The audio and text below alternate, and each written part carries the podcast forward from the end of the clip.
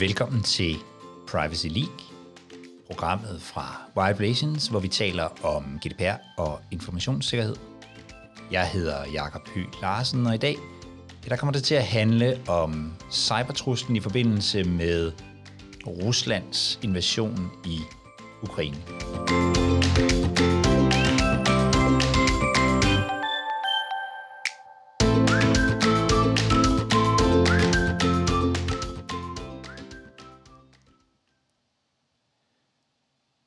Ruslands invasion i Ukraine har medført selvfølgelig en masse fokus på den fysiske krig i øh, lokalområdet dernede.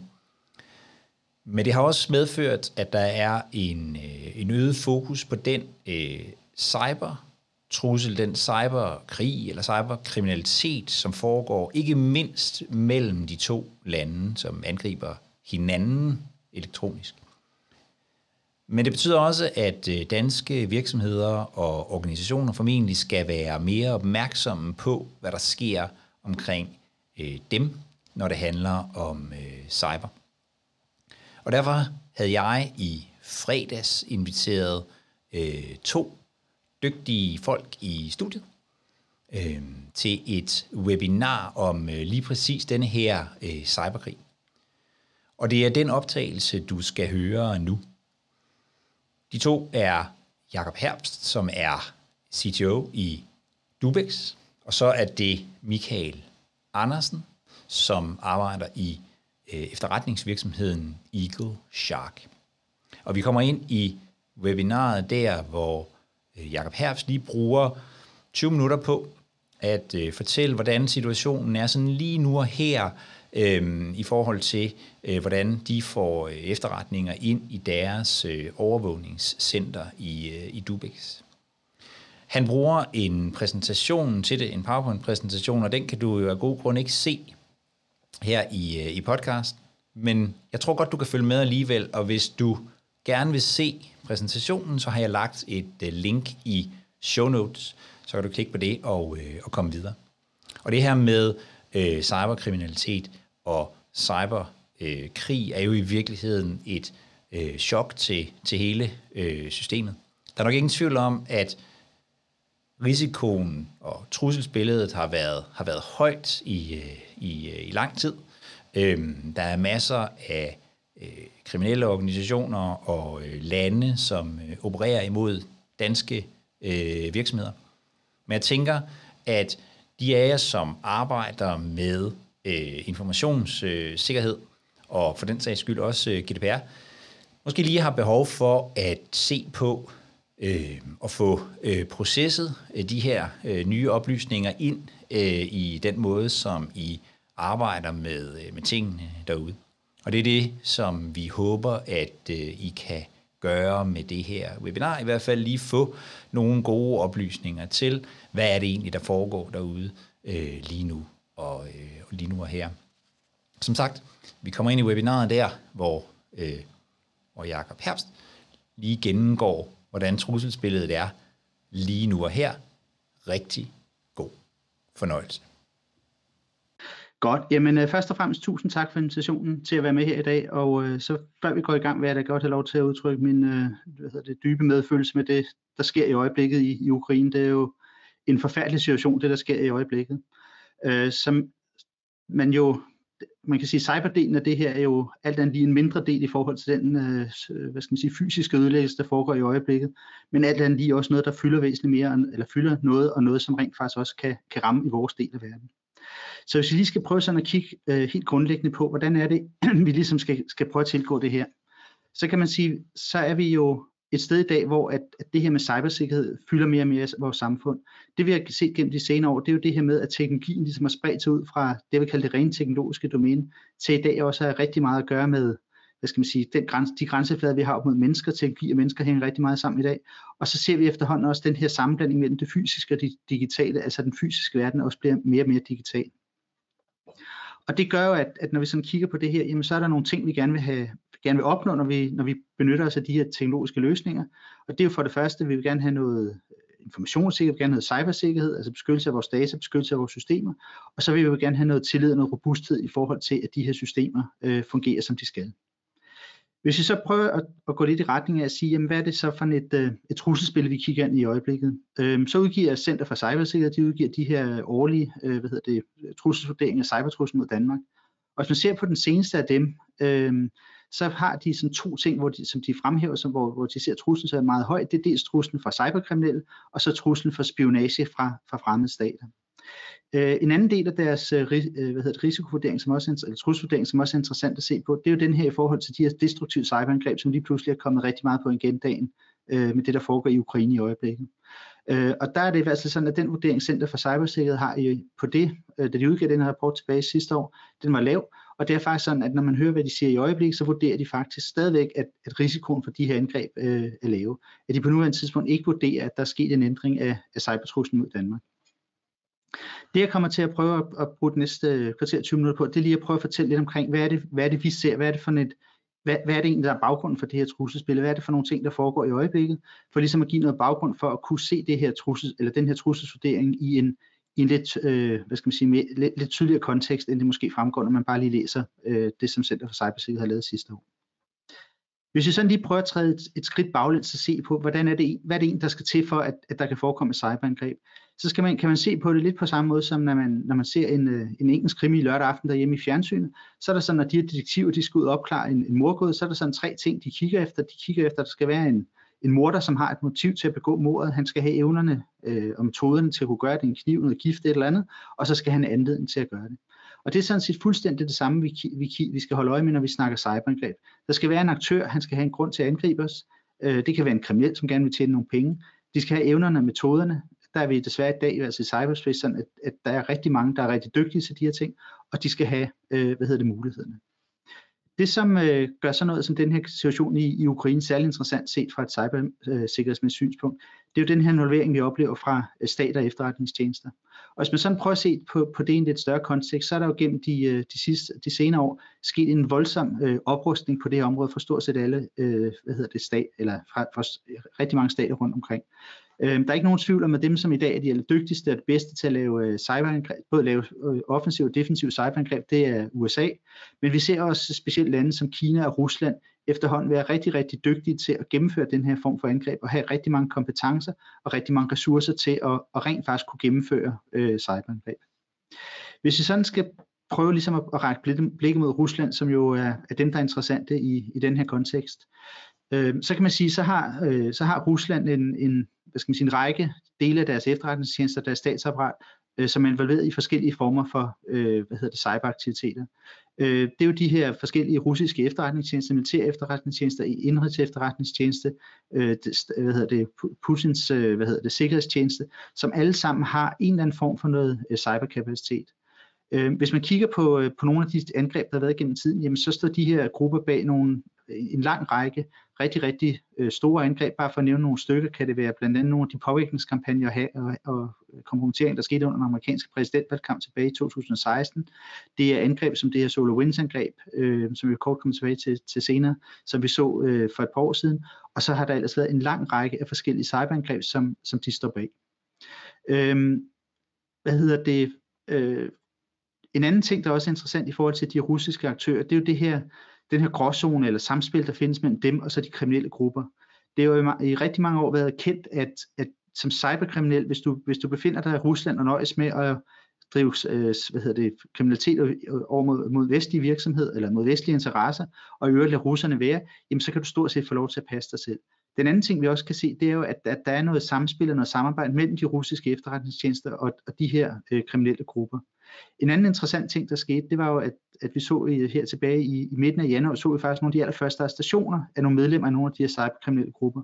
Og det er efter vores bedste vurdering formentlig mere et forsøg på at være sikker på at have de her grupper under kontrol, måske sende et signal til de andre grupper, om myndighederne godt ved, hvem de er, kan få fat i dem, øhm, og, og rent faktisk fra myndighedens side et forsøg på ligesom at kunne styre og bruge de her grupper i den konflikt, som vi er i øjeblikket, og i væsentlig højere grad er det det, de forsøger, frem for en, hvad hedder det, et, et forsøg på rent faktisk at gøre noget, øh, noget i forhold til, til cyberkriminalitet. Så hvis man så lige skal prøve at opsummere i forhold til Rusland, jamen altså, så er Rusland rigtig, rigtig stærk i forhold til at lave øh, cyberangreb. Øh, vi ser også, at de er på ingen måde bange for at bruge de her angreb, også på øh, interesser af mulige andre steder i verden. De har gjort det her gennem rigtig mange år, det vil sige, at de har rigtig stor øh, erfaring med det. Øh, de har en hvad skal man sige, stor og dyb værktøjskasse, også på cybersikkerhedsområdet, altså de bruger mange af de her TTP'er, altså som er angre- forskellige angrebsmetoder. Og endelig så ser vi, at, øh, hvad hedder det, at, at de særligt i den her konflikt har, har brugt rigtig mange af de her forskellige angrebsværktøjer i forhold til, til særligt Ukraine. Hvis vi sådan lige prøver kort at kigge tilbage på øh, den historik, der er omkring Ukraine og Rusland i en, i en cybersikkerhedsmæssig kontekst, jamen altså, så kan man sige, så begyndte øh, cyberangreb eller øh, angrebene fra Rusland mod Ukraine faktisk helt tilbage i, i 2013, altså umiddelbart efter den her orange revolution, som afsatte øh, Lukashenko, den her pro-russiske øh, hvad hedder det, leder, der var dernede, og erstattede det med, med det, vi ser i dag, som er et væsentligt mere øh, hvad skal man sige, vestligt orienteret øh, regering. Øh, på det tidspunkt begyndte man at se de første eksempler på øh, hvad hedder det, altså cyberspionageaktiviteter fra russerne rettet mod russiske interesser. Hvis vi sådan bevæger os lidt frem til 15 og 16, så så vi øh, nogle destruktive cyberangreb, som var rettet mod øh, særligt Ukraines elsektor. Øh, øh, hvis vi kom til 2017, så vi det her NotPetya-angreb, som var et kæmpestort øh, destruktivt cyberangreb, som vi jo i Danmark kender, fordi har hørt rigtig meget, fordi det blandt andet ramte Mærsk og øvrigt en lang række andre interesser men det er stadigvæk sådan, at cirka 60% af, af angrebene de foregik i Ukraine. Og hvis vi så bevæger os frem til, til det, den nuværende situation, jamen, altså, så har vi jo også set en, en lang række cyberangreb inden for de sidste par måneder været rettet mod russiske interesser, gående fra spionage, øh, hvad hedder det, defacing af website, DDoS-angreb, for, øh, forskellige former for decideret cybersabotage med, med de her wiper-angreb, øh, og så til decideret, hvad hedder det, forskellige former for, for misinformationskampagner. Hvis vi skal prøve at kigge en lille smule øh, nærmere på, på nogle af det, det, jeg synes, der er måske nogle af de mere interessante ting, der er foregået, så er det blandt andet nogle af de her, øh, hvad hedder det, øh, elsektorangreb, vi så tilbage i, i 2015 og 2016, som er, som er egentlig nogle af de første eksempler på, øh, også helt globalt basis, vi har set, hvor at man ligesom har forsøgt at ramme det, man kan kalde, altså helt inde i maven på det, man kan kalde kritisk infrastruktur, og hvor, hvad skal man sige, cyberangrebene egentlig bevæger sig ud af det her normale kontor-IT-domæne, vi har, altså hvor vi læser vores mail og surfer på nettet, sådan nogle ting, skriver vores dokumenter, men i stedet for at bevæge sig over i det her øh, OT-miljø, altså operationel teknologi, altså som er de her IT-systemer, der bruges til at styre for eksempel elsektorer, atomkraftværker, alle de her kritiske ting, som vi, som vi har som del af vores samfund, som også i dag er, er typisk styret. Og det som de her angreb gjorde, det var faktisk, at de ligesom var rettet mod de her styringsmekanismer i stedet for. Og der lykkedes det blandt andet russerne i forbindelse med nogle af de angreb at slukke for øh, strømmen til en kvart million mennesker i, i Ukraine øh, lille juleaften ved at gennemføre et, et angreb mod nogle af de her, øh, hvad hedder det, øh, eller de, de her styring af, af det ukrainske, øh, hvad hedder det, elnet. Et andet interessant angreb, det var jo det her NotPetya-angreb, som vi så tilbage i, øh, i 2017. Og man kan sige, at NotPetya var jo, øh, blev gennemført på den måde, at, at man kompromitterede et, et ukrainsk firma, der laver skattesoftware, som bliver brugt til indberetning til de ukrainske myndigheder. Altså et, et produkt, som stort set alle virksomheder i Ukraine de skulle benytte sig af. Så kompromitterede man en, op, en opdatering til det her software, og så alle, der ligesom afviklede den opdatering, de fik ødelagt deres øh, IT-infrastruktur øh, ved hjælp af altså noget wiper software, som godt nok så ud som om det var ransomware, men reelt set var, var fuldstændig destruktiv. Og det var så det, der blandt andet ramte Mærsk, øh, en lang række andre store vestlige firmaer, blandt andet øh, DLA Piper og TNT og alle mulige andre, øh, og i øvrigt også ramte øh, hvad hedder, en del russiske virksomheder, som også havde, havde aktiviteter i, i Ukraine. Øhm, hvis vi prøver at gå frem til i dag, jamen så kan man sige, at siden, siden det her skete, har der været en, en kæmpe stor indsats i Ukraine for ligesom at hæve cybersikkerheden. Og blandt andet med, med vestlig hjælp, altså både amerikansk og europæisk hjælp, er der sket rigtig, rigtig meget i Ukraine i forhold til at blive bedre til at beskytte deres IT-systemer, fordi de har været under nærmest konstant angreb de sidste mange år. Og, og det vil sige, at Ukraine har faktisk i dag, når man ser i forhold til mange andre steder, et, et, en, et meget højt kompetenceniveau og et rigtig godt beskyttelsesniveau i forhold til at beskytte sig øh, mod angreb. Men hvis, man bare prøver, men hvis man lige prøver at kigge lidt på det, der så reelt set er sket inden for de sidste par måneder, så ser vi, øh, for det første har vi, har vi observeret en lang række DDoS-angreb mod øh, forskellige primært offentlige webs, øh, hjemmesider, finansielle øh, hjemmesider. Vi har set øh, de her destruktive, øh, hvad hedder det, cyberangreb, øh, både et tilbage med det, med en malware, der hedder Whispergate tilbage i midten af januar, Øhm, og, så har vi, og så lige før øh, selve den her invasion begyndte i, i sidste uge, så vi også angreb med en, en ny variant, som hedder Hermetic Wiper. Og det som de her øh, hvad skal man sige, stykker malware gør, det er, at når de først er kommet ind på IT-systemerne og bliver aktiveret, så sletter de simpelthen hele harddisken, det vil sige, at de fjerner reelt set, øh, ødelægger fuldstændig det IT-system, som, som bliver ramt. Øh, vi har også set en lang række øh, decideret spionageangreb, Øh, vi har set defacing af websites, øh, blandt andet med nogle, nogle budskaber, om, øh, som ligesom har, har forsøgt at så tvivl omkring den ukrainske regering og hvad de gør og sådan nogle ting. Vi har her under den, i seneste dage også et øh, eksempel på defacing, hvor, at, øh, hvor man har øh, forsøgt at sprede budskaber om, at, at den ukrainske regering har overgivet sig eksempelvis. Øh, man kan se, at de angreb, som er blevet benyttet ved de, ved de her øh, hvad hedder, angreb, vi har set, har dels været sådan nogle øh, supply chain angreb, altså hvor man ligesom har angrebet et, et ukrainsk øh, hvad hedder, softwarefirma, som hedder Kitsoft, som laver sådan nogle øh, de her systemer, der vedligeholder hjemmesider, de er blevet kompromitteret, og man på den måde kommer ind på de her hjemmesider. Men vi har også set, at man har benyttet en lang række andre øh, sårbarheder, dels nogle CMS-systemer, igen de her virussystemer, men også sådan nogle af de her mere kendte sårbarheder, som for eksempel Log4Shell, som var den her store sårbarhed, der ramte lige før øh, jul, som vi, hvor vi alle sammen havde rigtig travlt med Apache. Så der er sket rigtig, rigtig meget i Ukraine gennem øh, de sidste, særligt gennem de, de sidste par måneder. En anden ting, der også er sket øh, her inden for de sidste par dage, eller efter øh, hvad hedder det, øh, øh, Rusland øh, invaderede øh, Ukraine, det er jo, at man fra øh, Anonymous, som er det her løst organiserede øh, netværk af, af, af hvad kan man kalde det, sådan internetaktivister, øh, har, har erklæret krig mod Rusland, Øhm, og det vil sige, at Rusland i øjeblikket, er, når man, hører, når man ser sig rundt omkring, er under voldsom cyberangreb øh, fra alle mulige forskellige parter, som er de her anon, altså anonymous øh, aktører, som er typisk forskellige akt, øh, aktivistrettede personer ude på nettet. Øhm, og det man har set, det er jo, at, at det lykkedes dem at lave DDoS-angreb, altså der er serviceangreb på en lang række russiske officielle hjemmesider. De har øh, kompromitteret forskellige former for databaser. Det lykkedes dem at udskifte, øh, kompromittere sendefladen, altså udskifte, hvad der bliver sendt i fjernsynet øh, på nogle kanaler. Øhm, så, så lige i øjeblikket er der, er, går rygterne faktisk på, at, at, at lige nu er Rusland faktisk under væsentligt hårdere cyberangreb end, end øh, Ukraine er. Det siger ikke så lidt, som, som tingene ser ud lige i øjeblikket. En anden af de ting, vi også har set, det er jo, at nogle af de her russisk øh, øh, hvad hedder, øh, baserede øh, kriminelle grupper, blandt andet en gruppe, der hedder Conti, har ligesom været ude og, og, og svore, hvad skal man sige, troskab til, til øh, Rusland og sige, jamen, hvis, du, øh, hvis, hvis der er nogen, der angriber russiske interesser, så vil de være med til at, at slå igen og gøre gengæld. Øhm, og det gjorde de sådan umiddelbart efter den her konflikt. Det, som de måske ikke lige var opmærksom på, det er faktisk en del af deres samarbejdspartnere og faktisk også øh, Øh, ansatte er, er ukrainere. øh, så det gav sådan lidt det tilbageslag, at, at nogle af de her, de valgte at sige, jamen fint nok, hvis Conti gør det, så vil vi også gerne ramme Conti, og det gjorde så, at man, der blev lægget en hel masse af deres info, interne informationer, blandt andet de sidste par års så sådan interne øh, chatkommunikation, hvor man ligesom kan få en ret god indsigt i, hvad er det egentlig, der foregår øh, inde i den her gruppe, hvordan er de fungerer. Blandt andet kan man se, at øh, de her, mænd, de her folk, de er ansat, de brokker sig over dårlige arbejdsvilkår, lange arbejdstider, dårlig løn, og øh, og, og de øvrigt har nogle 100 ansatte, og øvrigt er organiseret på noget, som ligner sådan en, en normal øh, hvad hedder det, virksomhed, virksomhedsstruktur med en udviklingsafdeling, supportafdeling og en salgsafdeling osv. Så det, det giver sådan en meget interessant øh, indblik i, hvordan er det, de her øh, kriminelle grupper, de, de ligesom er, er organiseret, og de ser ud, øh, hvad hedder det, øh, ser ud internt. Øhm, hvis vi sådan lige skal prøve at kigge på nogle af de andre ting, som vi har set, øh, så har der været, her de seneste dage, har der været nogle massive phishing-angreb, altså forsøg på at kompromittere øh, folk bruger informationer. Øhm, de har meget været rettet mod øh, ukrainske øh, hvad hedder det, militærpersonel. Øh, der har også været en del, her på det seneste har der også været en del angreb rettet mod vestlige interesser, vestlige øh, hvad hedder det, personer i Vesten, øh, primært i øh, transportsektoren.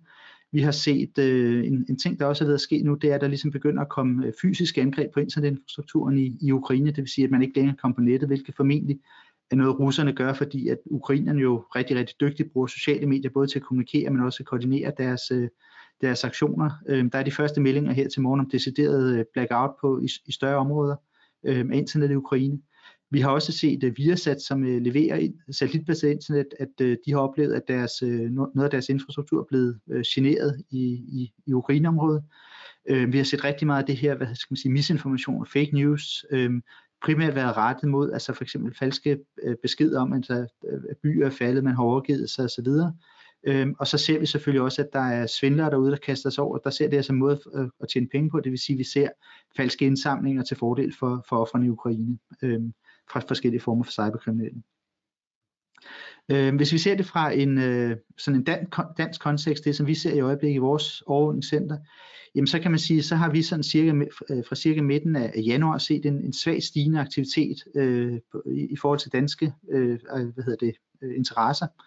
Øh, det vi har set i, i den periode, det har meget været de her forskellige former for scanningsangreb, altså hvor man ligesom laver rekognoscering for at finde ud af, hvor der er sårbarhed, man eventuelt kan, kan misbruge.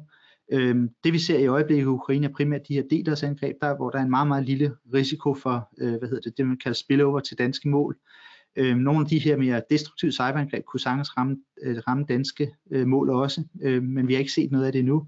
Men selvfølgelig, hvis man, særligt hvis man har aktivitet i Ukraine, altså enten samarbejdspartner eller andet dernede, skal man være øh, hvad hedder, super opmærksom på, på de her ting. Øh, der har været en voldsom stigning, en, en tredobling i, i mængden af angreb, som man har set i den her øh, periode. Øh, hvis vi ser det i Danmark, har der her gennem de senere dage været meget snak omkring Conti, som var, var den gruppe, jeg talte om lige før, øh, som har angrebet et dansk firma, der hedder Lifa, som er et, et landmålerfirma over, på, over i Odense. Øh, vores umiddelbare vurdering er, at det her er ikke ret meget med konflikten i Ukraine at gøre, men, men er Contis, hvad skal man sige, normale øh, forretning med at tjene, tjene penge på Delers angreb, eller på, undskyld, tjene penge på ransomware-angreb. Der har været et angreb mod øh, Nordea øh, her i Norden de sidste par dage, eller i starten af ugen, Øh, der er heller ikke på nuværende tidspunkt rigtigt der noget frem, om det, om det kan have en relation til, til det, der foregår i, i Ukraine eller ej. Og så var der, som jeg nævnte før, de her phishing-angreb, som jo også rammer alle mulige andre steder end, end øh, i forhold til øh, ukrainske øh, mål. Men når vi ser på det på nuværende tidspunkt, så er der ikke nogen indikationer af, at der er målrettet angreb i, i, for, i gang i forhold til danske organisationer.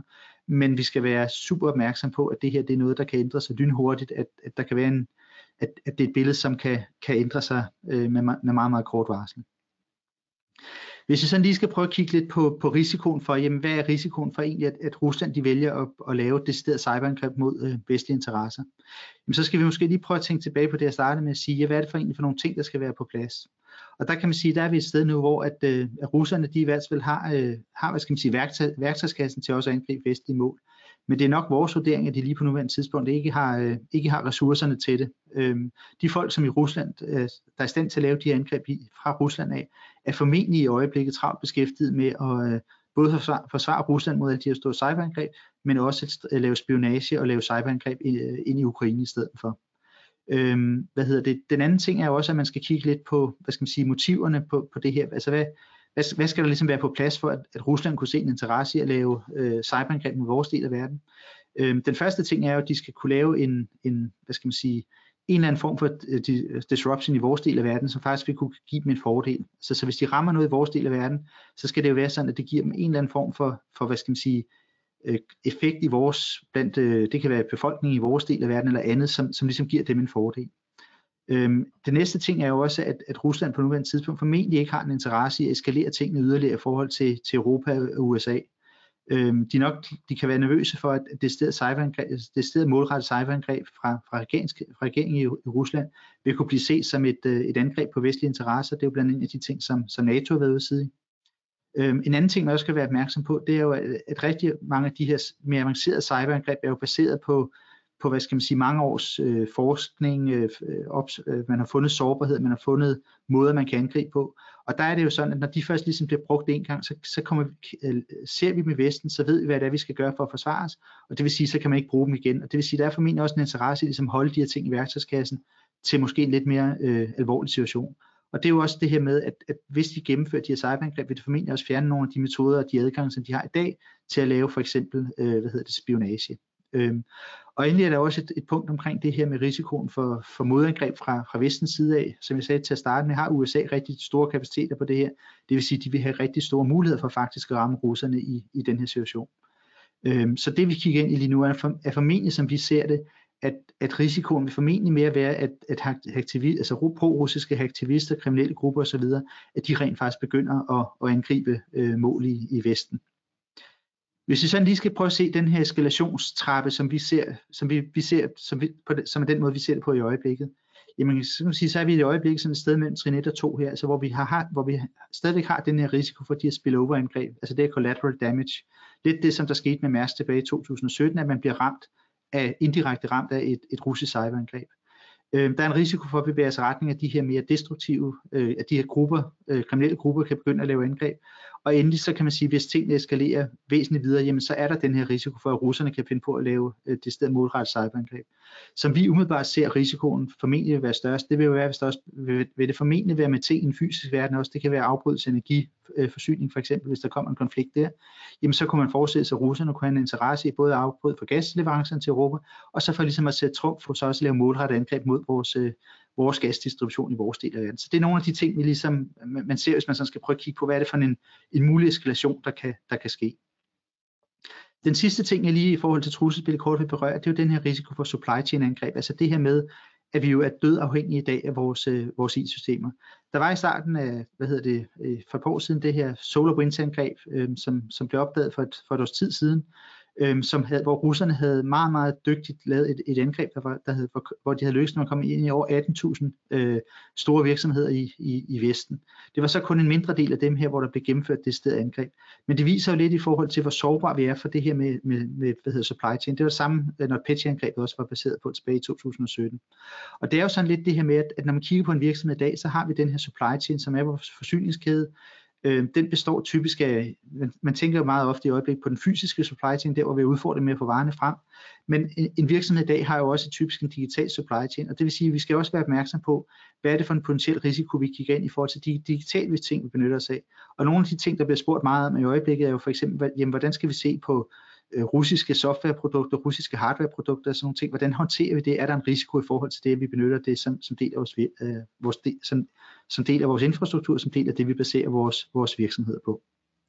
Hvis vi lige kort skal slutte af med, hvad er det så, man skal gøre i forhold til det her? Jamen altså, så kan man sige, den, den vigtigste ting, det jeg nok vil sige, det er, at man skal ikke, man skal ikke selv forsøge at kaste sig ud i at, at indgribe nogle af de her statsaktører. Øhm, der er alt for stor risiko for, at man rammer de forkerte. Der er alt for stor risiko for, at man roder sig ud i noget, hvor man ikke kan, dunde, øh, kan bunde. Så det skal man overlade til, til dem, der ligesom er professionelle på det område, eller dem stå for, for de her angreb. Øh, så det, det er altså det første. Og e, derefter er det egentlig, at man skal have rigtig meget fokus på de traditionelle ting, som vi kigger på, når vi snakker cybersikkerhed. Og det er jo dybest set, som vi ser det egentlig til udgangspunkt, eller en framework. Vi plejer normalt at bruge NIST, som den her model er, er baseret fra. Og det er jo egentlig sådan fem ting, eller fem områder, hvor vi siger, at man som virksomhed skal have styr på sin sikkerhed.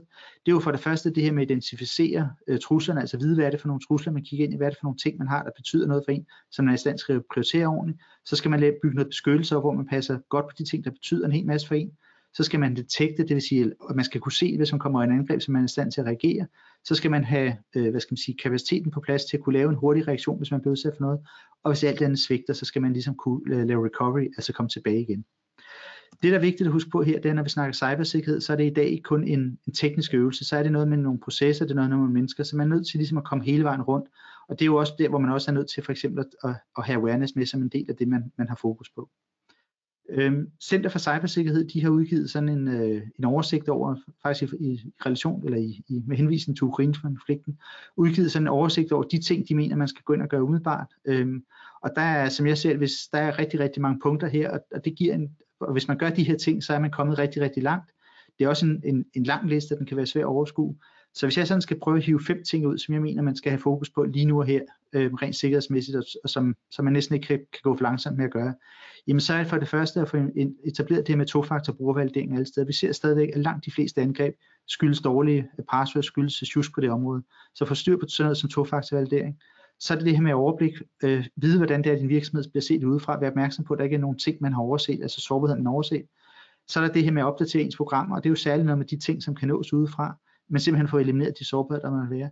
Sørg for at styr på backup, det er livlinjen, hvis alt andet svigter, og så skal man have, hvad skal man sige, en beredskabsplan, så man ved, hvordan er det, hvad er det, man skal gøre, hvis, man, hvis tingene går galt, og man skal jo komme tilbage igen. Og endelig så øh, har jeg sådan lige taget en, en liste med med øh, lidt gode kilder til det her, øh, både på teknisk niveau og på øh, nogle, der er nogle gode engelske kilder også, og sikkert digital og bestyrelsesforening, som alt sammen ligesom er nogle kilder i forhold til, hvad er det, man skal være opmærksom på, hvad er det, man, eller hvor, undskyld, hvad er det, hvor man kan finde noget information omkring, øh, hvad hedder det, hvad man skal gøre. Og det var egentlig, hvad jeg havde øh, planlagt at sige her på de første øh, 20 minutters tid. Så øh, ordet tilbage til, øh, til Jakob. Og tusind tak for det, øh, Jakob. Det var øh, en super fin øh, gennemgang. Nu vil jeg præsentere vores anden gæst øh, i dag lidt, lidt mere. Michael Andersen fra efterretningsvirksomheden Eagle Shark. Michael er foredragsholder, forfatter og erhvervspsykologisk rådgiver, og så bruger han i dag sine kompetencer som, øh, som gisselforhandler, når der sker cyberangreb på, øh, på virksomheder, og tror jeg godt, man kan sige, rådgiver om den psykologiske del af informationssikkerheden. Er det ikke sådan nogenlunde, for nogenlunde det? Jo, det lyder meget, det lyder meget rigtigt. Det er ikke helt skævt. Michael, ser du det samme billede, som, øh, som, som Jakob Herbst lige har, har vist os? Ja, jeg, jeg tror, Jakob og jeg er, er meget enige om det. Man skal huske, at jeg er jo, jeg er jo på ingen måde tekniker. Jeg kan jo hverken tænde en telefon eller mit fjernsyn eller noget som helst. Øh, så hele den der side, den har jeg jo slet ikke. Den, den, er, den er Jakob skarp på, og, og over ved Dubex, der er de skarpe på at sidde og lave monitoreringer af, hvad der sker. Så, så, øh, så, så jeg lytter meget til, øh, hvad det er for nogle observationer, at, at, at Dubex har, og, og tager dem med i, i de overvejelser, jeg har. Så tænker jeg mere, at, at det hele den, den fysiske side, jeg bekymrer mig om, men også hele øh, efterretningsanalysesiden, som, som vi var meget optaget af over på os, øh, hvor, hvor man kan sige, der, der, øh, der er jeg måske lidt mere øh, ængstelig for forankret, end, end Jakob er, og, og tænker, at, at, at der ligger vi måske øh, lidt lavt øh, i Danmark i forhold til, hvor, hvor jeg synes, det vil give mening at ligge. Og, og hvad er det, kan du, kan, du, kan du prøve at uddybe, hvad det er, du, hvad det er, du tænker der? Ja, jamen, jeg synes jo, at, at når, vi, øh, når vi siger truslen mod Danmark øh, på, på det, man kan kalde destruktive angreb, fordi det, det er jo delt ind i fem, når vi sådan kigger på cybersikkerheden, øh, og kigger på det der destruktive angreb, så, så er det rigtigt, vi har ikke destruktive angreb lige nu, eller det vil sige, måske har vi med, med, med, med Nordea, vi ved det ikke, øh, så, så er det meget, så tænker jeg, så, så er det ikke lav, så, så er vi altså gået et niveau op, og, og, øh, og vi skal ikke gå et niveau op, når det går galt. Vi skal ikke sige, at der kommer måske en krig, når krigen er kommet. Altså, det er for sent. Øh, så der kunne jeg godt tænke mig, at, at, at Center for Cybersikkerhed lige skruer lidt op for, for retorikken. Øh, jeg tror, at øh, de har en helt klar øh, rettesnor fra, fra regeringen af, fordi hvis vi husker tilbage til pressemødet, så skulle det sige så mange gange som muligt, der er ikke en reel trussel mod Danmark lige nu. Mm-hmm. Og, og, og det er jo ikke det er jo ikke helt en sandhed. Altså, Jacob snakker også om spillover. Så, så i takt med, at vi, vi øger øh, angrebene, eksempelvis mod Ukraine, eller når Conti, og der er jo, der er jo kommet en helt krig derude mellem, øh, mellem de her cyber, som ligesom, øh, altså de kriminelle, som ligesom vælger side nu. Og jo mere de bøvler rundt, jamen så er det lidt ligesom, hvis vi skyder til højre og venstre ude på gaderne, så risikerer vi også at ramme nogen, som, som er, er tilfældige. Og, og det synes jeg, at man skal have med i sine overvejelser. Hvad, tænker, hvad tænker du, Jacob?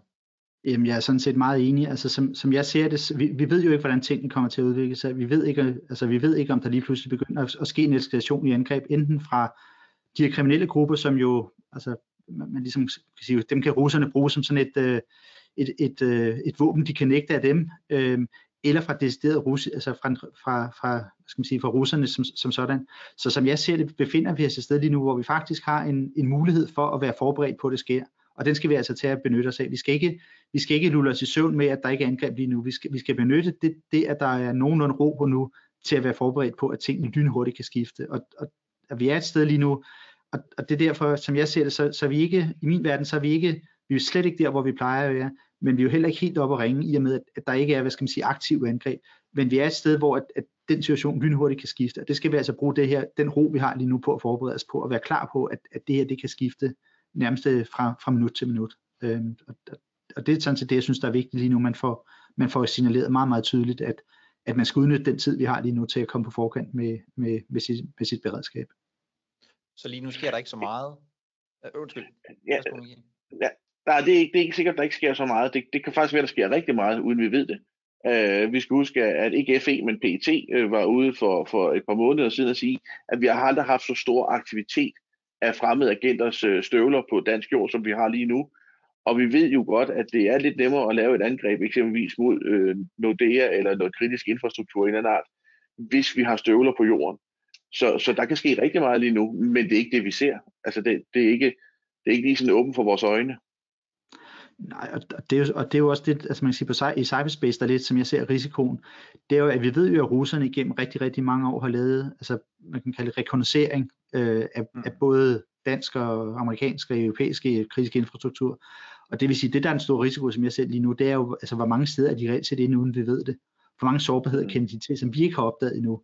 Og det vil sige, vi er jo et sted, hvor at, at, at hvis russerne ligesom øh, vælger at sige, nu, nu erklærer vi, øh, vi fuld, fuldskale cyberkrig mod, mod vestlige interesser, så vil vi formentlig lynhurtigt kunne se en, en lang række øh, angreb rundt omkring. Det man så selvfølgelig skal være, altså det man så selvfølgelig også skal være opmærksom på, øh, hvis, man, hvis vi eksempelvis kigger tilbage på SolarWinds sidste år, jamen altså der lykkedes det jo russerne at komme altså på den her bagdør, som de havde lagt ind på i, i 18.000 virksomheder rundt omkring i verden, det er under i, i Danmark blandt andet steder, som jeg mener Nationalbanken har blandt andet havde nævnt den sammenhæng, Øh, men det var jo kun, jeg mener, omkring 100 af de steder, der, hvor de rent faktisk gennemførte øh, aktive angreb. Og det er jo så også et udtryk for, at, at mange af de her angreb, når det, når det bliver de her mere komplekse angreb, kræver rigtig mange kompetencer, rigtig meget, skal være meget målrettet for, for virkelig at have en effekt. Så, så det kan måske hjælpe os et eller andet sted, ikke? Men, men vi er stadigvæk et sted, hvor vi er nødt til at være, hvad skal man sige, vi skal ikke, vi skal ikke, vi skal ikke råbe, ulven kommer alt for mange gange, men, men vi er nødt til ligesom at sige, at ulven er meget, meget tæt på at kunne komme.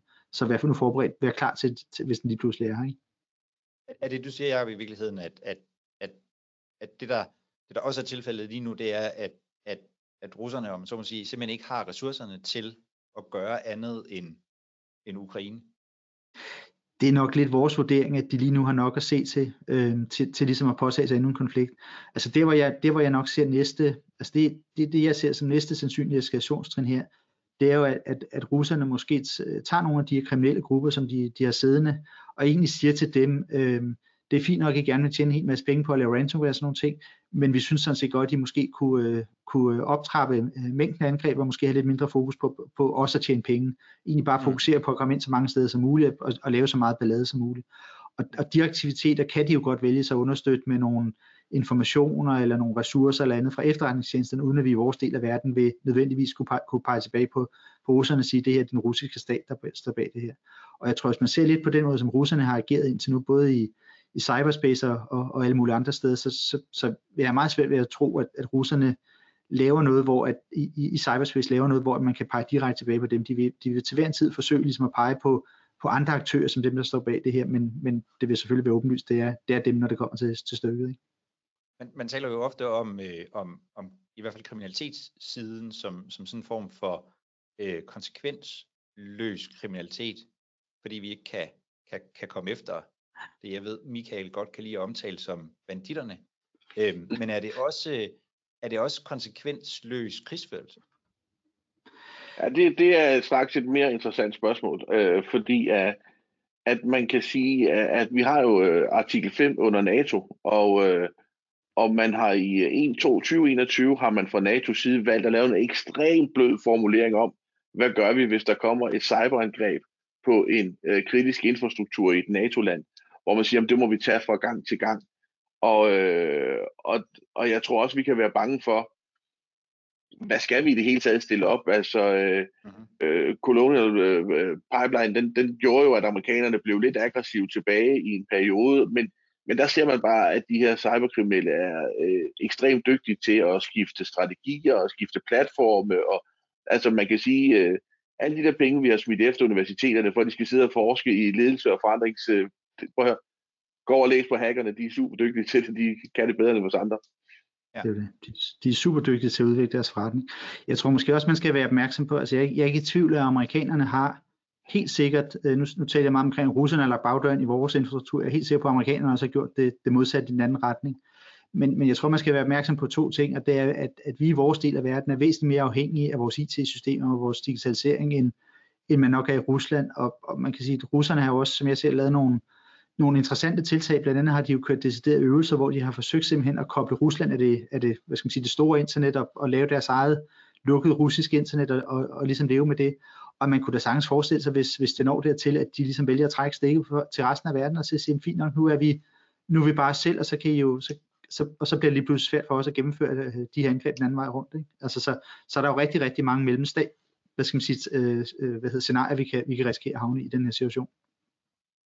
Der er en, øh, der er en lytter, der spørger i forhold til det her øh, angreb på, øh, på LIFA, øh, om vi er sikre på, at de ikke er gået efter OIS, LER eller øh, landinspektørbranchens øh, øh, øh GIS-systemer. Altså om det har det været jo... målrettet, tror jeg er tanken her. Ja, øh, jeg, altså, jeg, jeg, jeg tror, man, man skal måske dele det i, i to, ikke? Altså, jeg, jeg tror, hvis man ser, som jeg læser, nu har jeg ikke været involveret i sagen, skal lige nu kender den kun fra medierne, men som jeg læser, det er det, der foregår, det den, den, altså den, øh, hvad kan man kalde det, den operation, der har været, den måde, som tingene er forløbet på, ligner et, et fuldstændig klassisk ransomware-angreb, for det første, nok det første. Øhm, den anden ting er jo, at, at i de her, rans, moderne, de her ransomware-angreb, vi ser i dag, sker der jo også informationsteori, og der ved vi ikke, hvilken information de eventuelt er kommet øh, der væk, væk derfra med. Og så kan man sige, at at der kan jo altid være den her risiko for, at det reelt set er et spionageangreb, som så bliver kamufleret som et, et ransomware-angreb. Men jeg tror, mit gæt vil nok være, at, at hvis man udelukkende var gået information, efter informationen, så havde man formentlig forsøgt at komme ind, stjæle de ting, man gerne vil have, og så, og så trække sig ud igen, så, at, man ikke, at vi ikke, så at vi ikke vil være opmærksom på, at, at de havde været der. Så, så jeg, jeg, jeg tvivler lidt på, at det er, det er udelukkende for spionage, det, eller at det er på grund af spionage, det her angreb har været der. Men, men igen, det er svært at vide, hvad, det er svært at vide, hvad der foregår bag, øh, bag hvad skal man sige, fjendens linje. Ja. Og så må vi nok også øh, må vi nok også tænke, at hvis det var hvis det var et målrettet angreb på den måde, at så havde efterretningstjenesterne reageret lidt anderledes, når vi nu både har en måske øh, øh, Nordea, og vi, vi måske havde en ren her, hvor man siger, det er øh, et forsøg på at stjæle adgang til Altså, så havde, så havde de nok reageret. Det vil undre mig meget andet. Ja. Enig. Der er en, der spørger om, øh, om øh, øh slides og præsentation bliver, øh, bliver gjort tilgængelige. Det vil jeg bare lige sige, sådan lige inden vi går, øh, inden vi går videre. Jeg sender øh, den her præsentation, øh, eller optagelsen af den her præsentation til alle sammen senere i eftermiddag. Så, ja, og vi kan også, øh, vi kan også du har sagtens få en kopi af slidesen og dele, hvis der er interesse for det. Det har jeg vist allerede, så, øh, så den, den sender jeg. Ja, du, får, du, får, du, du får lige en op, du får lige en, der, der er lidt smårettelser i går aften, så du får lige en kopi af så. Fantastisk. Giver det mening at tale om den, sådan den nærmeste øh, fremtid? Altså, hvordan, hvordan, kommer, hvordan kommer det her til at, og, øh, hvordan kommer det til at udvikle sig? Du har bare sagt lidt, men, men kunne du måske sætte lidt flere ord på, Jakob, og måske også dig, øh, Michael? Jeg, altså jeg, jeg tror, man skal se, øh, vi skal nok se det her i, i, i to stadier. Ikke? Altså vi, vi skal jo se sådan det, jeg kalder den umiddelbare, øh, umiddelbare fremtid, og der, der tror jeg lidt, at der kommer det meget til at afhænge af, hvordan den her øh, hvad skal man sige, situation med Rusland kommer til at udspille sig. og der kunne jeg faktisk, altså som det er lige nu, som jeg ser det, er der formentlig stadigvæk i, i Rusland en eller anden, øh, man, er, man er hårdt ramt af de her sanktioner, der sker i øjeblikket, men man har jo stadig gang i sin gasimport og tjener stadig penge på den. Og jeg tror måske nok, at man, man vil afholde sig fra at eskalere ting i forhold til Vesten yderligere lige nu, fordi man har, altså fordelen ved at have et, et, et tåligt forhold til Vesten trods alt er, er også har en værdi. Man har ikke nogen interesse i bare at genere Vesten for at genere dem.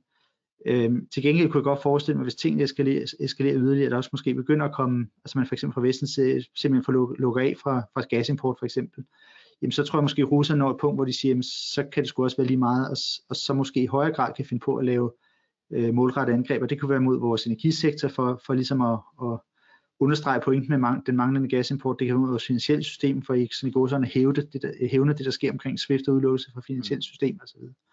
Øh, men, men det er svært at sige præcis, hvor, altså, hvor eskalerer den her konflikt hen, og hvor hurtigt. Øh, jeg tror, hvis vi kigger på lang sigt, så tror jeg lidt, at det med det, der er sket her, er jo blevet meget, meget tydeligt, at, at cyber også indgår som en, en aktiv del i en, en krise, krig og krisesituation.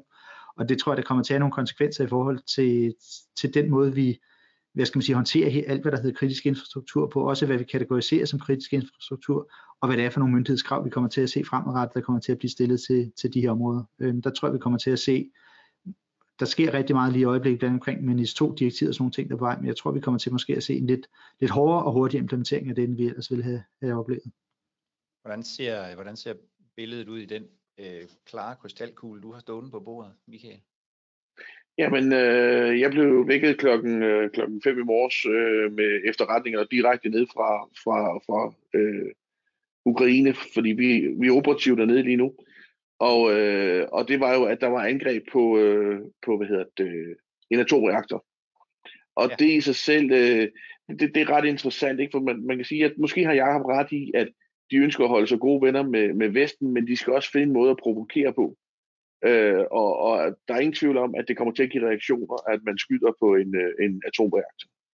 Hvorimod, at går man ud og angriber noget kritisk infrastruktur, jamen så kan vi risikere, at vi skal starte øh, artikel 5 øh, i NATO. Så, så der er noget der, der i hvert fald er, er der er nogle tanker der, man i hvert fald skal tænke over. Øh, for, for mig, der tror jeg, at øh, de kommer til at gøre, hvad, der, hvad de har brug for at gøre, og vi kan, vi kan jo bare ikke regne ham ud. Altså det må bare ligesom være det.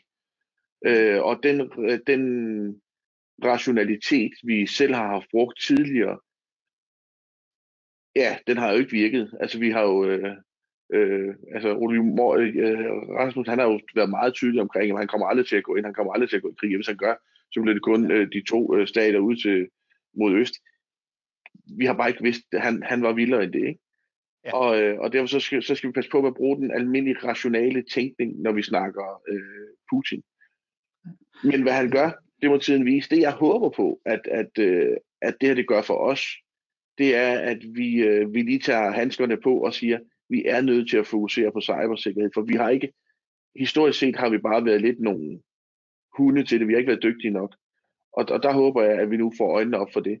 Og så har vi slet ikke snakket om, og som også er ret vigtigt, hele den her, øh, jeg vil kalde det fake news, men altså informationskampagne, sådan noget, som også kører, som er ret vigtigt. Fordi rigtig meget af det, vi kører med øh, herhjemme, det er jo informationer. Og, og, og, og hos os, der er vi ikke særlig glade for, jo, vi er glade for informationer, men, men information er bare en information. For det bliver en efterretning, der, har der, der stiller vi altså nogle krav til information, før vi gør til efterretninger. Så der er, der er sådan nogle, lige nu der er der bare en masse i spil, og i, i virkeligheden bør vi måske sige, lad os lige glemme alt det, vi ikke kan regne ud, og så lad os gøre noget, vi kan gøre noget ved, og det er at følge Jakobs øh, tanker med Center for Cybersikkerheds øh, 25 anbefalinger, og meget der. Og hvem er jeg tror, det er? Ja. Nå, undskyld. Jeg, jeg, Jamen, jeg, jeg tror egentlig, jeg følger lidt der på Michael, jeg, jeg er sådan set meget enig, at jeg synes jo, nu er det ikke mig, der er psykologen af os to, men, men altså, når jeg forsøger at læse Putin og det, der foregår i Rusland i øjeblikket, så har vi jo i dag at gøre med et, et fuldstændig diktatorisk og autokratisk system, hvor at, at man altså som faktisk er endnu mere diktatorisk end det, man så i sovjettiden, i og med at man i dag har en fuldstændig, altså i gamle dage havde man jo et politbyrå, der trods alt havde noget indflydelse. I dag har vi at gøre med en person, som, som reelt set kan bestemme alt, hvad der foregår i, Rus, øh, i Rusland, og som, hvis man ser nogle af de, øh, hvad skal man sige, de øh, ting, man har set her de sidste uger i, i fjernsynet, både med de møder, han har holdt, og den måde, han har ligesom har behandlet sin inderkreds på, så, så virker det jo som en person, altså som jeg oplever det, jo, det er en person, som er tæt på rappelende vanvittig, øh, i den måde, han agerer på, og, og sådan nogle personer er jo sindssygt farlige, og, og, og vi, vi har jo en reel risiko for, at, at han jo, hvad skal man sige, er så, øh, hvad kan man kalde det, altså så paranoid, at, at han kan finde på at lave fuldstændig vanvittige handlinger, fuldstændig irrationelle handlinger, fordi det i hans optik, og i og med, at der ikke er nogen til at modsige, om giver, giver mening at gøre. Det, det skal vi jo være opmærksom på, at, at vi, vi måske ikke har helt så rationel en, en, en modpart, som vi måske har haft tidligere. Øhm, og, og det er jo en, en stor risiko både i cyberspace, men, men bestemt også i den, i den mere fysiske verden. Og hvordan, hvordan skal, altså, du, du, du Michael, du sagde, at vi skal øge øh, øh, vores, øh, vores fokus på, på, på cybersikkerhed. Hvem er det vi? Jamen det, det, det er alle de danske virksomheder, øh, og måske også dig og mig som privatpersoner generelt. Øh, og så skal vi måske som øh, regering, nu kommer en af mine kæpheste, vi skal måske være lidt mindre vækstlederlige, og være lidt mere fokuseret på at sige, at, at så for syne mådehold er måske en god idé. Altså, måske skal vi ikke have så travlt med at digitalisere så meget. Øh, lige ro på og, og lad os gøre det på en, en stille, men sikker måde. Og, og, ja, bare kom her. Altså, jamen, som jeg, siger, jeg håber jo meget på, at, altså, alle, at, at de ting, der foregår lige, altså, så, som jeg ser det, så det, det, det, som den øvelsen drejer sig om lige nu, det er jo dybest set de ting, som vi har sagt de sidste mange år, man skal gøre i forhold til, en cybersikkerhed, i forhold til sin cybersikkerhed. Og jeg håber jo meget på, at det her ligesom kan måske være det, der lige får skubbet folk til faktisk at få gjort tingene, fordi det vil, det vil både kunne hjælpe os i den her situation, men det vil bestemt også kunne hjælpe os i den situation, som vi kigger ind i med i forhold til kriminelle og alle mulige andre. Og specielt hvis man kommer til at se den her kobling mellem øget kriminel aktivitet, øh, hvad hedder drevet de ting, som vi ser, der sker i øjeblikket. Så, så, så din opfordring, Jacob, det, det vil i virkeligheden være at fokusere på de her øh, fem øh, kasser, som, som, som du viste, og i virkeligheden begynde på det, øh, når man har været nede og spise frokost her lige om lidt? Yes, ja, men altså, man kan også godt vente med at spise frokost, synes jeg, til at lige gå i, starte med at gå i, komme i gang. Ja. men, men jeg har, altså, jeg vil sige, grunden til, at jeg har hævet de her fem frem, det er egentlig, fordi det, det, de, altså, når jeg kigger på, på vores erfaring, og på, hvad vi, når, når vi har set, hvad vi har set af angreb gennem de sidste par år, hvis man har gjort de fem ting, så vil langt, langt, langt de fleste af de hændelser, vi har set, de ville kunne have været øh, enten undgået, eller være, være, man, man, man ville være sluppet væsentligt, øh, væsentligt nemmere omkring det, der skete. Så det er derfor, jeg ligesom har hævet dem frem. Og når man så er færdig med dem, så synes jeg, så kan man kaste over listen fra, fra Center for Cybersikkerhed, hvor der også er nogle rigtig, rigtig gode øh, hvad hedder det, anbefalinger på. Og det er altså bare, øh, som jeg ser det, det er altså bare at komme i gang, fordi vi er et sted lige nu, hvor at, at altså, truslen var høj, før alt det er sket, og den er bestemt ikke blevet mindre med det, der, er, det, der foregår lige nu.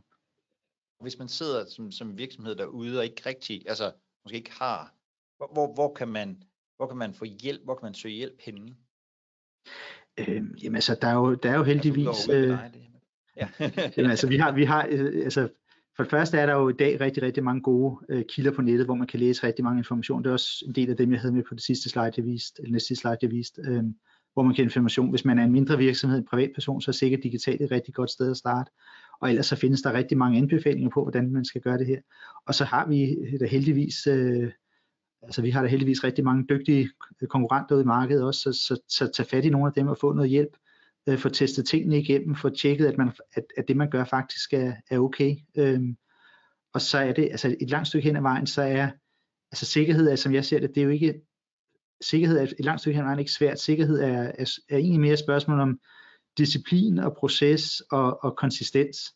Øhm, og, og det er jo også et, altså man kan sige, når jeg, når jeg kigger på, på, på de, de kunder, eller dem, dem vi ser rundt omkring, der bliver ramt, så er det faktisk sådan, at der er ikke nogen af dem, hvor at, at problemet har været manglende teknologi eller manglende produkter. Det har typisk været manglende processer, det har været manglende konfiguration, det har været manglende altså orden i penalhuset, rigtigt, der er gået galt for dem. Ikke? Og hvad så, når det er, eller hvis det er gået galt, hvad, hvad, hvad, hvad, hvad, gør, man, hvad gør man så? Øhm, jamen altså, som udgangspunkt, så har man jo forhåbentlig den her beredskabsplan, som jeg er på listen liggende, som man kan, så kan tage fat i. Øhm, hvis man ikke har den, så findes der, findes der forskellige akutlister. Jeg ved blandt andet, har vi været med til at lave en, der, der er den vejledning, som, som jeg linker til, til bestyrelsesforeningen. Der så har vi lavet med til at lave sådan en akut checkliste, hvis man, hvis man kommer galt af, eller hvis man er kommet galt af sted. Men altså, det er jo noget med, som vi ser det, at, at altså, starte med at bevare roen og få noget overblik, og så få noget hjælp fra nogen, der har prøvet det her før, fordi altså det, det, det tager lang tid, hvis man først skal, skal lære, hvad skal man sige, i, i situationen. Så få noget hjælp fra sådan nogen som Michael, eller sådan nogen som os, eller nogle andre, der rent faktisk har noget erfaring med, hvordan er det, man håndterer øh, øh de her hændelser. Ikke? Har du, har ja, du noget ja, ja, der, Michael? Ja, jamen, jeg, jeg, altså, selvfølgelig kan Jacob og jeg ikke blive uenige om, at det her er en god idé, at man øh, er forberedt på det her. Altså, det, det siger sig selv. Og, og, øh, men, men jeg tror også, man skal være mere forberedt end som så. Altså, jeg tror, der er nogle... Altså, jeg, jeg siger jo altid, man skal altid forhandle. Altid. Øh, og jeg siger ikke, man skal betale, men man skal altid forhandle, fordi i min verden, der er der rigtig mange efterretninger at få. Og man kan sige, øh, jeg er ikke inde over LIFA, så jeg kan godt udtale mig om LIFA. Vi ved ikke, om LIFA har forhandlet eller ej. Men, men den usikkerhed, om det er det ene eller det andet, den kunne man måske rent faktisk have fundet ud af i forhandlingen. For en af mine primære opgaver i forhandlingen, en ting er at få tid, så teknikerne de kan lave det, de skal lave. En anden ting det er også at få efterretninger på, hvad er det for nogle ting, der foregår, hvordan foregår det, hvorfor foregår det. Så man kunne måske rent faktisk have samlet rigtig meget data op, øh, som man kunne have afleveret i forhandlingen. Så det synes jeg, man skal. Og så synes jeg, man, man, man skal gøre sig selv den ulejlighed at sige, inden det går galt, vil vi betale, hvis det går galt? Altså, hvad er vi villige til, hvad er vi ikke villige til? Hvad siger vores moral, hvad siger vores etik? Mm. Øh, for det er nemt at sige, det skal vi ikke. Men, men der kan bare være situationer, hvor... Og, og, og så må vi jo huske, at når det går galt, så er man alene, medmindre man er en del af kritisk infrastruktur. For du har ikke Center for Cybersikkerhed, der kommer flyvende, og du har ikke en politibetjent, der kommer flyvende. Du har en hjemmeside, du går ind og skriver tingene på, at der, det er gået galt, og så går der jo lang tid, og vi har lige haft et øh, større angreb mod, øh, mod et hostingcenter, ikke, som gik ud over alle ejendomsmalerne, eller en del af ejendomsmalerne, og de står bag og siger, hvor fanden er politiet? Hvor er dem, der skal samle beviser? Mm. Og der er det jo vigtigt, at, øh, at teknikerne, om det er Jakobs teknikere, eller vores teknikere, eller andre teknikere, får samlet beviser sammen, får lagt det i noget data, altså, altså får lavet den forensic, der skal laves, så det så vi har nogle ting, der kan afleveres til politiet, og der er noget, altså, det er så vigtigt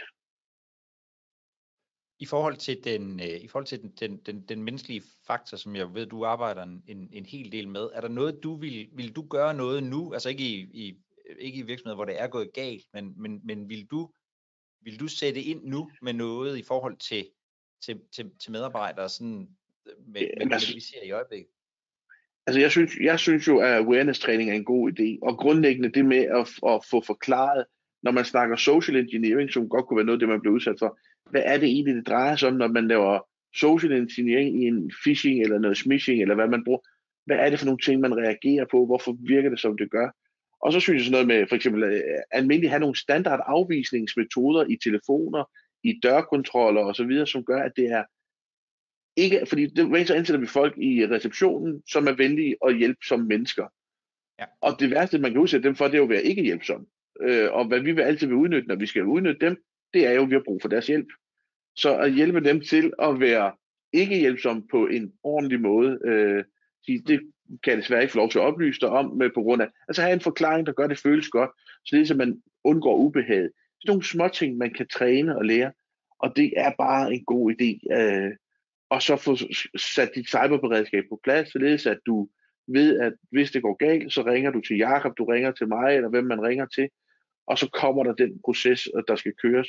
Fordi når du er taget, så er det sidste, der står, altså så, så man, man er følelsesmæssigt ramt, ikke? fordi det, det, der findes næsten ikke noget mere urimeligt, end at blive taget af nogle cyber, der bare gør det for egen vindings skyld, og nu kan man se, at man er ved at miste sin virksomhed, eller noget, man har bygget op i mange år. Så hele det der med at få styr på det følelsesmæssige, få overblik, få ro på, men få nogen ind i, nogle eksterne ind, som har prøvet det, som kan sige, rolig nu. Vi må lige tage den tid, det tager. Ikke? Det, det er en god idé. Jeg synes, okay, det er en super, en, en super god pointe, det her med, at, at altså, teknik, det, altså vi har rigtig meget, i, i vores verden har vi rigtig ofte med at fokusere på det her med, med teknik og tekniske løsninger og sådan nogle ting, og det er jo vigtigt det her med at huske på, hvor vi, altså, at mennesker faktisk også er en rigtig, rigtig vigtig del af hele det her, og, og de processer, som, som vi ligesom har til at støtte op, og det er den her trekant, vi er nødt til at have fokus på, fordi vi kan ikke lykkes, hvis vi kun fokuserer, øh, hvad hedder det, et af stederne, så det er, det er en meget, meget, meget god pointe, det her, synes jeg. Så kan jeg et lille standardtrik, for man kan altid give øh, GDPR skylden for, at man ikke kan udlevere ting. har jeg hørt. Ja, det er lige sikkert. Jeg har et spørgsmål her. Øh, er virksomheder øh, generelt åbne? Jeg tror også måske, at spørgsmålet er sådan åbne nok om, at de har været udsat for, for angreb. Altså, vores erfaring er, at de virksomheder, som fortæller om det, som melder ud, det er den, en, en meget, meget lille top af isbjerget. Øhm, der er et kæmpestort mørketal i forhold til, til cyberangreb, og, og rigtig mange cyberangreb øh, bliver, bliver holdt skjult, og, og det er kun, hvad skal man sige, nødtvunget, de kommer til, til offentlighedens kendskab, og det er jo desværre, jeg synes jo, det der, det der er sørgeligt ved det, jeg synes jo i dag er der jo ikke noget øh, flovt eller andet ved at blive ramt af cyberangreb, fordi det, er, det, kan, det kan alle skulle komme ud på næsten, altså næsten ligegyldigt, hvor dygtig man er. Og man kan sige, man, altså, vi, vi, er nød, vi er nødt til at stå sammen om, vi er nødt til at stå sammen omkring det her, hvis vi skal lykkes med det, og, og en af de måder, vi kan stå sammen på, det er at lære hinandens erfaringer, så andre ikke, ikke er nødt til at gøre sig samme erfaringer. Og der er vi altså nødt til at dele information, så det, det kan vi godt blive meget, meget bedre til, end vi er i dag. Og, og det kan medierne lære meget af. Altså medierne kunne, kunne godt lige øh, også blive dygtige til, hvad er det for nogle spørgsmål, vi skal stille, hvordan skal vi gøre det. Der er ikke nogen tvivl om, at øh, et af de første spørgsmål, medierne har I betalt? Altså, Øh, og hvis man har betalt, så trækker de udskamningskortet øh, i et væk, og så vil man heller bare lade være. Ikke? Øh, og, og øh, nu var jeg jo øh, den, der øh, sad og forhandlede på AK Tech Hotel, som var i sommer, øh, sidste sommer. Og, og øh, der, der vælger han jo øh, at gå ud og, og åbent og fortælle om det.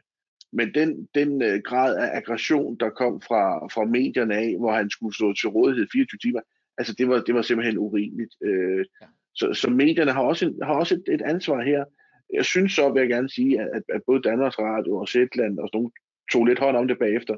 Men, men Berlingske, der måtte jeg da ind og stå ret øh, og, og blev spurgt, om det egentlig ikke var min skyld, at der var cyberangreb i Danmark. Det ja. synes jeg ikke rigtigt, jeg kunne sige, det var. Hvor til han så siger, men har du ingen refleksion over dit uh, job? så, så, så, man, altså, så der bliver man jo udskammet, ikke? Øh, og det må man så tage med. Og der er faktisk nogen, der spørger lidt mere ind til det her med, med, med, med og det havde Michael og jeg faktisk en uh, Teams uh, snak om for tre uger siden, eller sådan noget. Så, øhm, så der vil jeg, jeg, når jeg sender det her i eftermiddag, så sender jeg lige et link med til det, så kan man uh, sidde med, med, med, med, med popcorn og, og høre mere om, hvordan man, uh, man forhandler, når uh, lortet har ramt loftet, om man så må sige. Er det ikke sådan, man ja.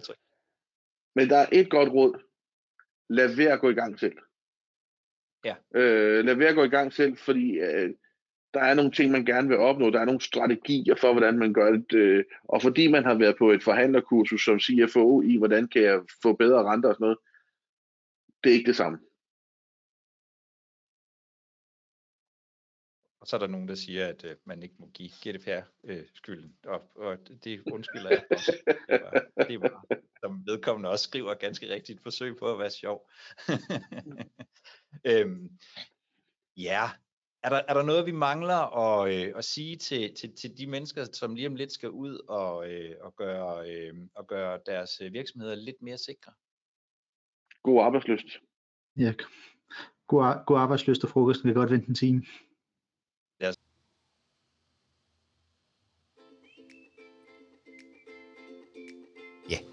Forresten kan vente et øjeblik eller mere. Du har lyttet til Privacy League, en podcast fra Wired Relations, hvor vi taler om GDPR og informationssikkerhed. Jeg håber, du har fået noget ud af podcasten.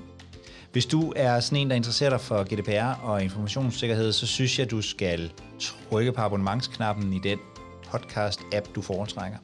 Jeg kan i hvert fald garantere dig for, at du så vil få podcasts ind i dine ører, som du kan bruge til dit arbejde og din fornøjelse indimellem.